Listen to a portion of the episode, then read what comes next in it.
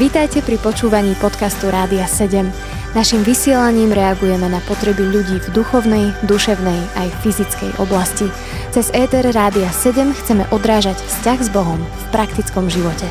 Milí priatelia, vítame vás opäť pri počúvaní relácie zaostrené na financie. Sprevádzať touto reláciou vás bude aj dnes Peťo a Rado a dnes by sme sa spoločne pozreli na to, akú zodpovednosť nesie človek a akú Boh. O zodpovednosti Boha sme si už povedali v predchádzajúcich reláciách a dnes by sme sa pozreli bližšie na úlohu alebo zodpovednosť človeka. Mohli by sme začať knihou Genesis, prvá Mojžišova kniha, prvá kapitola, 28. verš. Boh požehnal a povedal im, plodte sa a množte sa, naplňte zem a podmaňte si ju. Pánujte nad morskými rybami, nad nebeským vtáctvom a nad všetkou zverou, čo sa pohybuje na zemi. Žalm 8 urobil si ho len o niečo menším než nebeské bytosti, korunoval si ho slávou a dôstojnosťou. Môžeme pokračovať Žalm 115. Nebesia patria hospodinovi, zem dal ľuďom. V liste Hebrejom v Novom zákone v druhej kapitole sa dočítame toto. Tak o tom, kto si kde si svedčí. Čo je človek, že na ňo pamätáš, alebo syn človeka, že o ňo dbáš? Postavil si ho o niečo nižšie, ako sú anieli, potom si ho ovenčil slávou a cťou a všetko si mu položil pod nohy. Keď mu totiž podriadil všetko, nenechal nič, čo by mu nebolo podriadené. Teraz však ešte nevidíme, že mu bolo podriadené všetko. Z týchto veršov, ktoré sme si práve čítali, je vidieť, že Boh zveril ľuďom zodpovednosť za svet.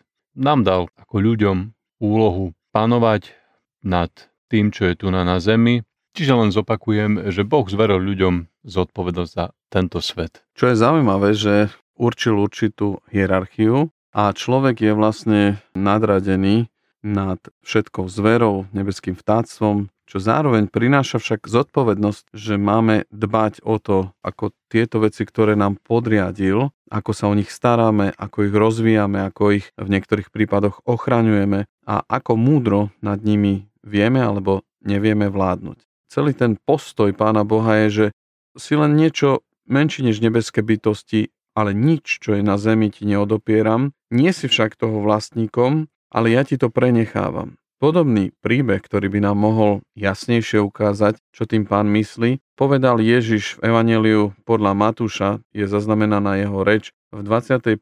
kapitole, keď hovorí o podobenstve, o talentoch a je to príbeh, koho si kto odchádzal na cestu, zvolal si sluhov a zveril im svoj majetok. Jednému dal 5 talentov, druhému 2 a ďalšiemu 1. Každému podľa jeho schopností a sám vlastník odcestoval.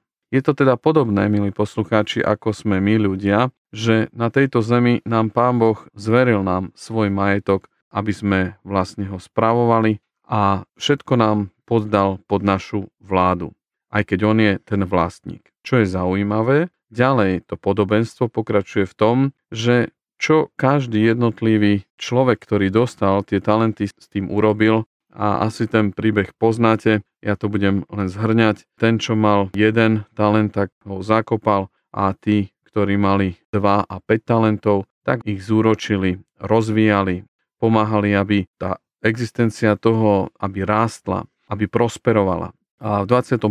verši 25. kapitoly môžeme vidieť, že pochválil dobrých správcov vetou správne, dobrý a verný sluha. Bol si verný nad málom, ustanovím ťa nad mnohým. Vojdi do radosti svojho pána. To však nepočul ten, ktorý mal na starosti ten jeden talent a ten bol pokarhaný za to, že nesplnil očakávania majiteľa. Podobne, milí poslucháči, sme na tom aj my. Dnes sme si opäť uvedomili to, že Pán Boh podriadil človeku všetky veci na tejto zemi. A my sme nie vlastníkom, ale my máme spravovať majetok, ktorý nám zveril dočasne, dokiaľ buď sa nevráti, alebo dokiaľ sa nepominie ten náš život. Poďme teda v ďalších reláciách hľadať spôsob, ako byť múdry, správny a verný správca jeho majetku. To je zatiaľ Peťo a Rado s reláciou Zaostrené na financie.